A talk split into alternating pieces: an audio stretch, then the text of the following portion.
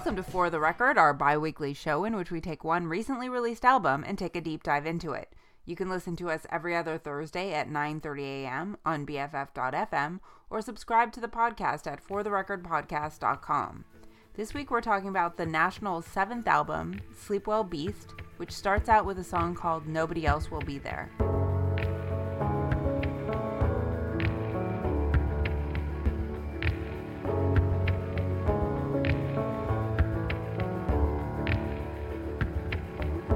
Said we're not so tied together. What did you mean? Meet me in the stairwell in a second for a glass of gin. Nobody else will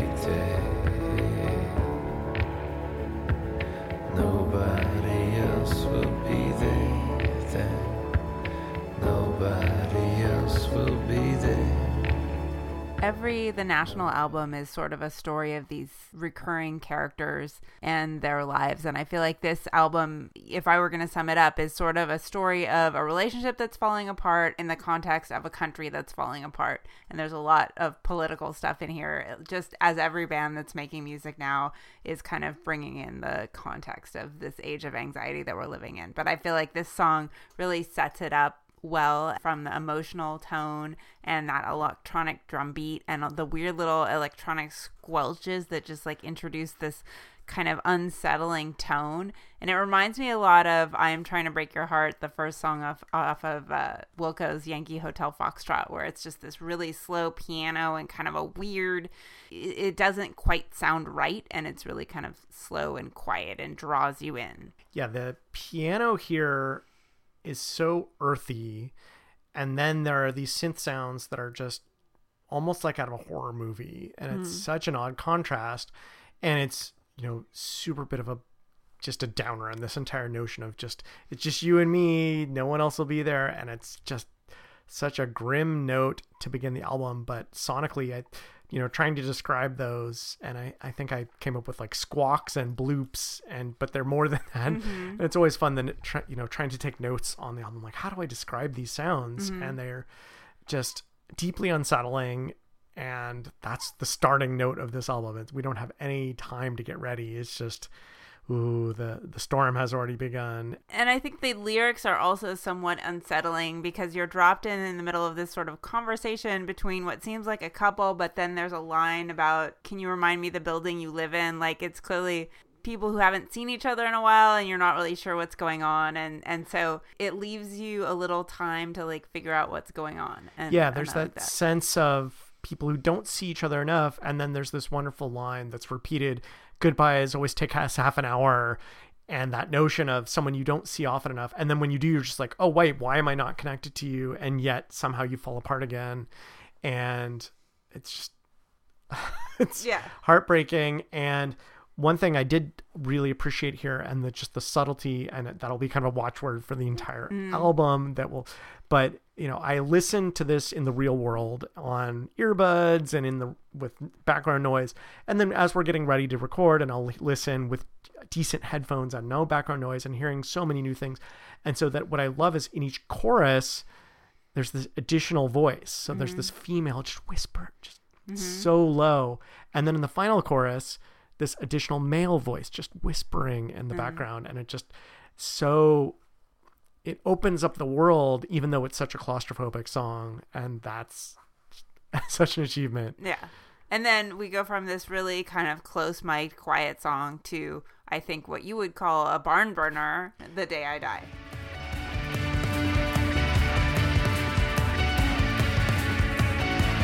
I don't need you, I don't need you, besides I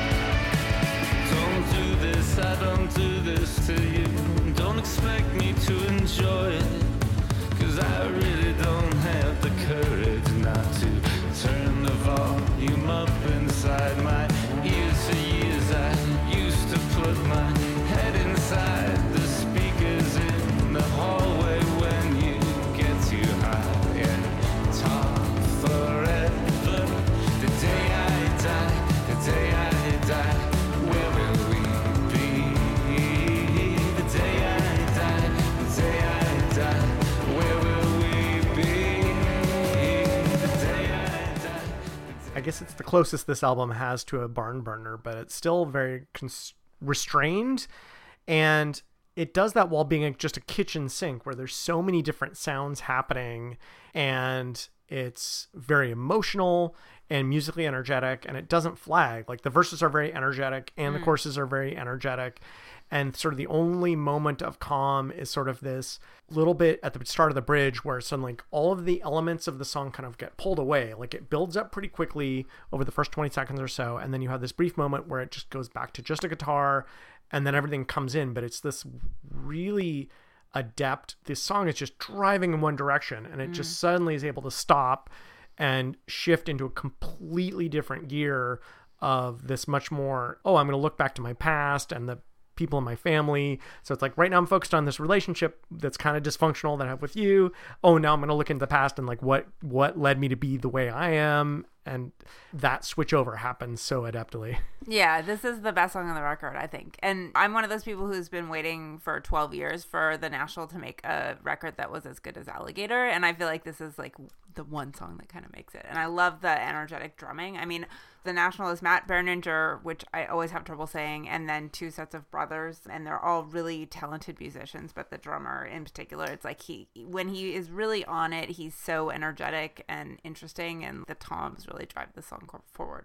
Yeah, it's quite quite something, but it's anchored to me as much as by the drums, as just by that really clean, kind of overdriven guitar pattern that mm-hmm. just repeats. And even as the song is going all over the place, sort of emotionally and lyrically, it still has that sort of four note to anchor us down. Yeah. And yeah, it's it's just phenomenal pop songwriting. And I don't want to say everything about the album on this song, but it's sort of like the song has everything on the album in it because it does so much different things and just so many layers are in there. Well, and I like in this song he talks about his uncle Valentine Jester, who has popped up in other national songs, and there's also a song that's called Val Jester. And I read an interview with Matt Berninger where he is asked about this person, and it, it's his actual uncle who was a bachelor who moved. In, This I'm reading this interview from the Atlantic. He was a bachelor who moved in with my mom's mom and lived with her the whole time I knew him. He loved television, dominoes, and beer, and for some reason I always write about him. He was always a sweet, happy man, but with too many beers, he would turn into a cranky guy who didn't want to hang out at the family reunion. He loved to skip the fuck out. I've always respected that. He didn't want to do what everybody thought he should do in his life.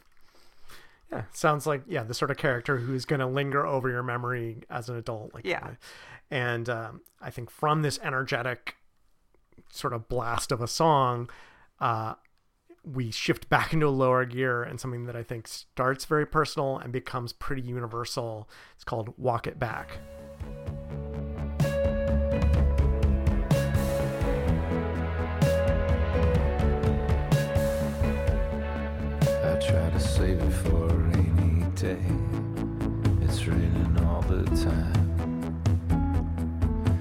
Until everything is less insane.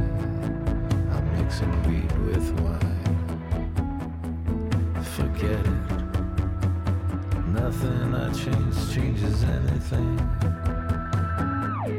I won't let it, I won't let it ruin my head. I only take up a little of the collapse in space. I better cut this off. It up. I only take up a little of the collapse in space. I better cut this off. Don't wanna fuck it up. I only take up a little of the collapse in space. I better cut this off. Don't wanna fuck up the place.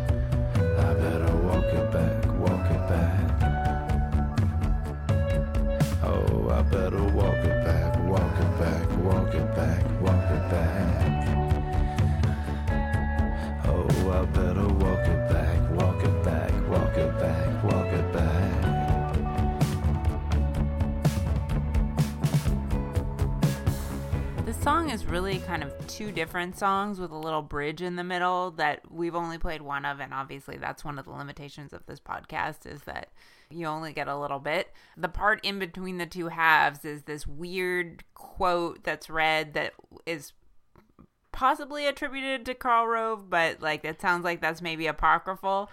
Yeah, it's, a it- it's attributed to someone in the Bush administration who will remain nameless, and the journalist who, pu- I guess, published the story is very strict about like I said I wouldn't reveal my sources, and so mm. I'm not, which means he'll get the royalties or some of the royalties from the song, which is crazy. so it's this interesting mix of kind of a political statement and then a very personal sort of walking the line between going too far overboard of self-medicating or you know what whatever is going on here. It's like it, it's just an interesting mix. And i think this whole record it sort of illustrates how the political situation filters down to your personal life and your day-to-day. Well, yeah, that this the beginning, like this first part of the song, first chorus, first chorus, is sort of I'm mothering myself. Oh, how am I mothering myself? I'm apparently both drunk and high mm-hmm. just to get through the day, mm-hmm. and then it's so nihilistic that's just like I nothing I do is going to make a difference, and I'm just occupying some collapsing space, and it's really grim.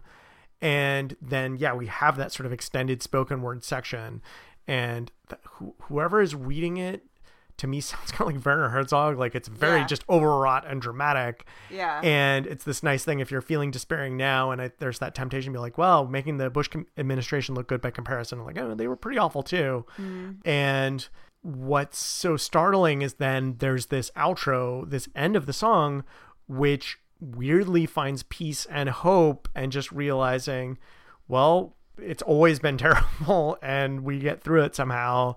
And I'm going to need your light. We're going to help each other. And so there is that almost transcendence in it. And it's really touching, but it's so dark. Uh, in the beginning, and I guess the only other thing that really struck me here is that it's kind of it has these two different instrumental styles because there's this like wah wah wah wah kind of mm-hmm. synth sound in the verse, how does it go? Wah wah wah, and mm-hmm. then in the chorus there's this incredibly high kind of guitar that's super clean, and it just how put does that how does that guitar I'm not go? gonna say how it goes, but it really for me mentally put my it would have felt completely in place on that last Sufjan Stevens album out his mm-hmm. dead parents. Brother, yeah, yeah, and Carrie. that well Carrie Law I Carrying low. Sorry. exactly, Yeah, yeah. so Mom exactly. and stepfather. no, mistake exactly, but that it to me it that made it because it sonically felt so of a piece with that album. Mm-hmm. And it was just amazingly how it put me in that album, and it made it feel that much more personal. That made it all the more jarring when we get that odd spoken word section. Mm-hmm. And so I thought that was really effective to like go into this completely different sonic style to evoke that emotion. Mm-hmm. And yet again, I think this is a song that is unsettling, and that's I think the intended tone of the album. And uh, that's one of the things that I really like about the National is there's a consistency with each of their albums. Feels like a cohesive unit even though mm. the songs are different. There's a real feeling that flows throughout and i i really love the way that they write songs very thoughtfully and you can tell that there's just a ton of consideration put into every the way that every instrument sounds and the placement of of everything in the song and I know that they write the songs together. I think they usually start with the guitar and drums. I I, I I hope I'm remembering that right. And then the lyrics, and it's a, a style where no one performer is showing up anyone else, and it really blends together into this really nice, smooth whole that just sounds very cohesive. It's very cohesive, but it can still be very chaotic. Mm-hmm. And I think, you know, that second track, and then the next song we're gonna play, which is the single, mm-hmm. right? The system dreams in total darkness. It might be another barn burner. I thought that this would all work out after a while. Now you're saying that I'm asking for too much attention. Also,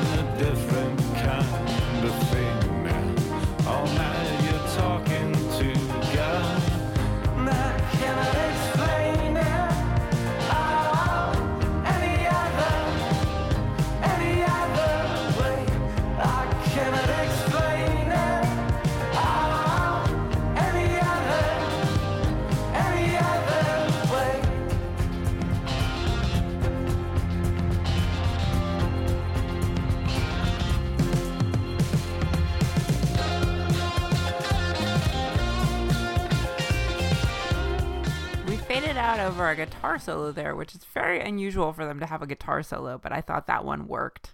Yeah, it's a fun change of pace and I you know, it achieves the this is kind of the standout like rocking single and it makes sense and it works and it's it's so out of place that it works perfectly. Mm-hmm.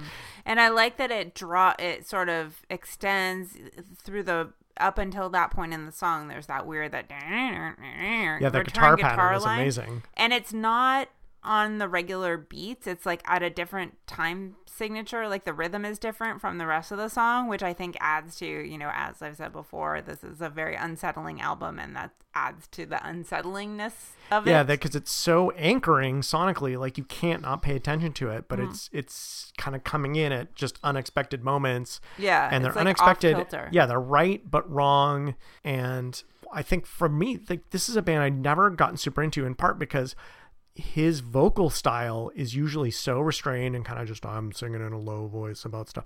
And so to hear this song kind of burst open, sorry, that's just like an you know a st- an impression a person can get and really yeah, kind of uh, skew my like perspective. Abel or like Mr. November, for but, example. Yeah, but you hear enough of the mm-hmm. low songs and you don't.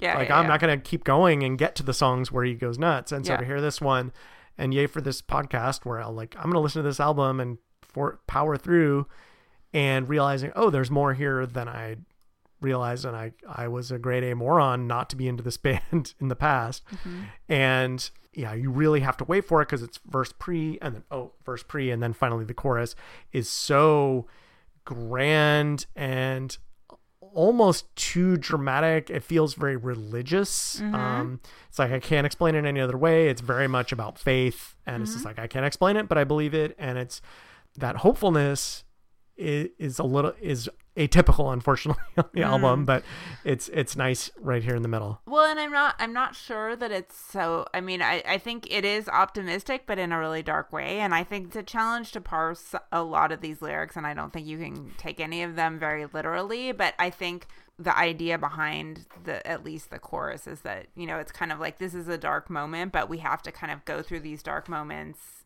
at least for the world to kind of come up with a better way to do things. And it's like, you know, it takes total darkness to get us to think more creatively and think of a better solution because the past 20 years or so, we've been kind of complacent because everything's been mostly okay, arguably. but I think that's what it's getting at. But it's also, I think there's a sense of like, will it get worse before it gets better? Yeah, we don't know, but it least we get good music. Yeah. and they do have some more rocking in them. And I think the most sort of pure, just uh, shortest, fastest, rockinest song on the album is this next one we'll play. It's called Turtleneck.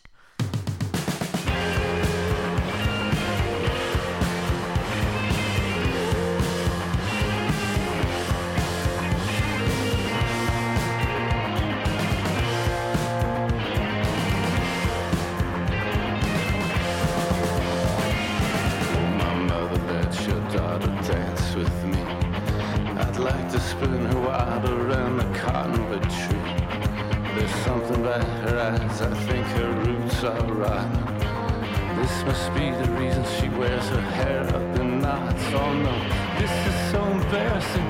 Ah, we're pissing fits, crying on our doorsteps in t-shirts, loose and ripped. Some of them so out of style I cannot save them. They'll just get whatever my salvation gave.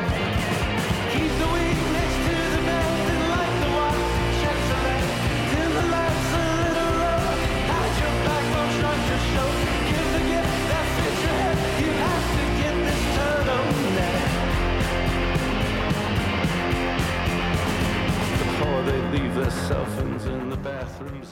When I told my friend Amy that we were recording a podcast on this record, she said she liked this album, but there was only one song she didn't like, and it was Turtleneck. And I have to agree. So I find it charming, but I find it charming for ways like it's very jam bandy. Mm-hmm. Like it has that kind of faux bluesiness that feels kind of forced. White Guy Blues. White Guy Blues, but I appreciate it as a change of pace on the song. And it has such an energy to it, and they're letting themselves be loose. And again, a band that's like that all the time, mm-hmm. h- you know, hard pass, but if They're they're called the Dave Matthews Band. yeah, exactly. And yeah, like hearing this, like I'm not into those bands, mm. but just especially when they break into that chorus, like there's this sort of menace to the verse and the pre-chorus, and then the chorus just like shifts gears into this like, yeah, we're a, we're a jam band. I, I do have to say though, I like this song a lot more after I read the same Atlantic interview Mm-hmm. that I referred to earlier. And the interviewer says, "In Turtleneck, you sing about a rich male savior of the poor who's wearing a shitty suit. Were you thinking of anyone specific there?" Berninger. Obviously, Trump is Trump. Trump is what it is, and it's evolving every five minutes. You know, at the end of Terminator 2, when the liquid Terminator turns into a demon and a man and it's screaming as it's dying? I feel like Donald Trump and the Republican Party is in those last moments of when the Terminator is screeching. That is my brother's hopeful interpretation. Okay, that's a great analogy. and I love it. It's it has this kind of rollicking musicality, even as it's just about someone who's like trying to party, but the you know the the roots are rotten and the water is flammable, mm-hmm. and our t-shirts are so out of style that I can't save them. And there's just this sort of feeling of like what's cool doesn't matter anymore, and everything is dead. Well, it's it, it's again unsettling, and I, I think that's kind of the point. I mean, I think that's the point that he's that they're trying to get across of this like the gift that fits your head. You have to get this turtleneck, and it's the idea of like pulling the turtleneck neck up over your head, so you're just like shutting out the world. And it's like, oh, we'll just have a good time and and pretend that like the world's not out there and is not terrible. That's the sense that I got from it, but also conveying the falseness of taking that approach. Yeah, and all the better to be in the music of, to me, like the most self indulgent music of the jam band of just, oh, we're the children of privilege, so we're going to go tour around following jam bands. And do I have contempt? Maybe a little. But Anyway, the next song that we're going to talk about, I think, is the the most autobiographical uh, because it's at least in the title, or at least on the surface, the name of Matt Berninger's wife is Corinne, and this is called Corinne at the liquor store. Stations and on invitations. You'd fall into rivers with friends on the weekends. Innocent skies above. Corinne at the liquor store. I can't wait to see you. Walking around like I was the one who found dead John Cheever in the house of love. So blame it on me. I really don't care. It's a foregone conclusion.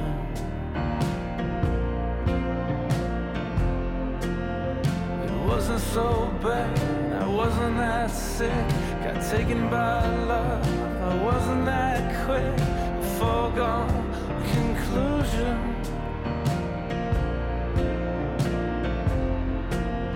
It's gonna be different after tonight. You're gonna see me in a different light. It's a foregone conclusion.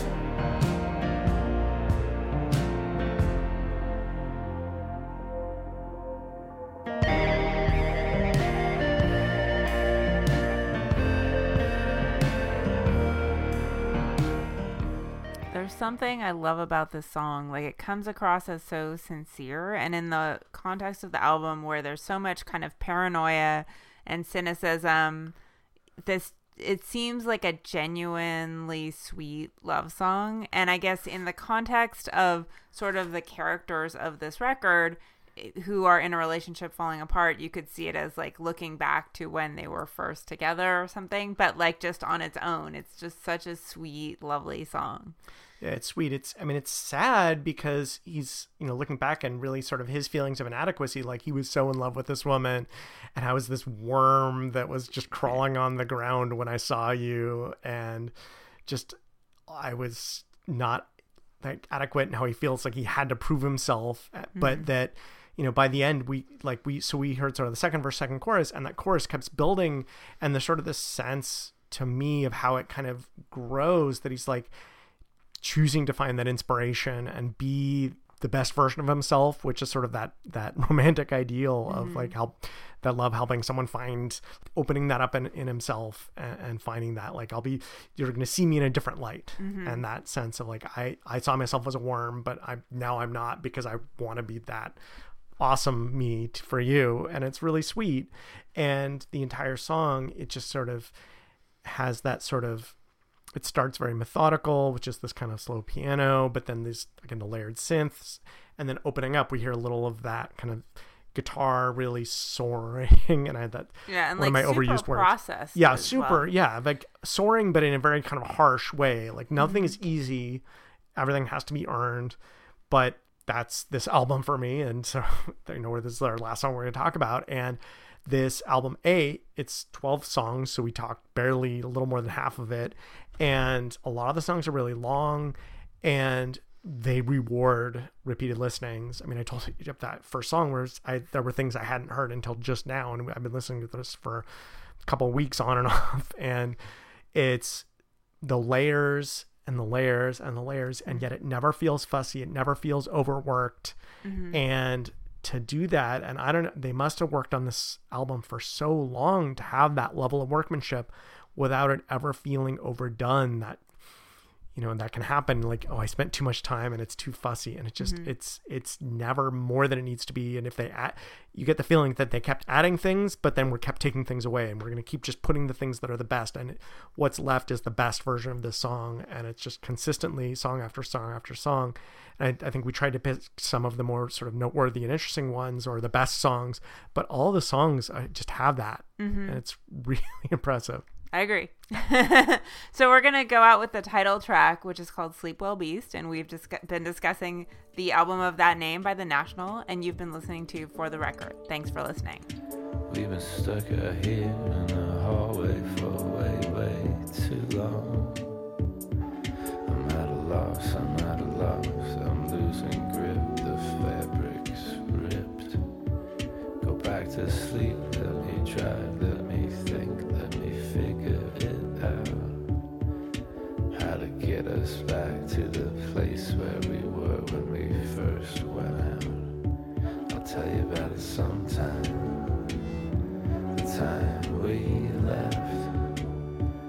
Tell you about it sometime. The time we left. Losing parents, losing sense. I don't know what we should do became a father when I was still a son. She brings it out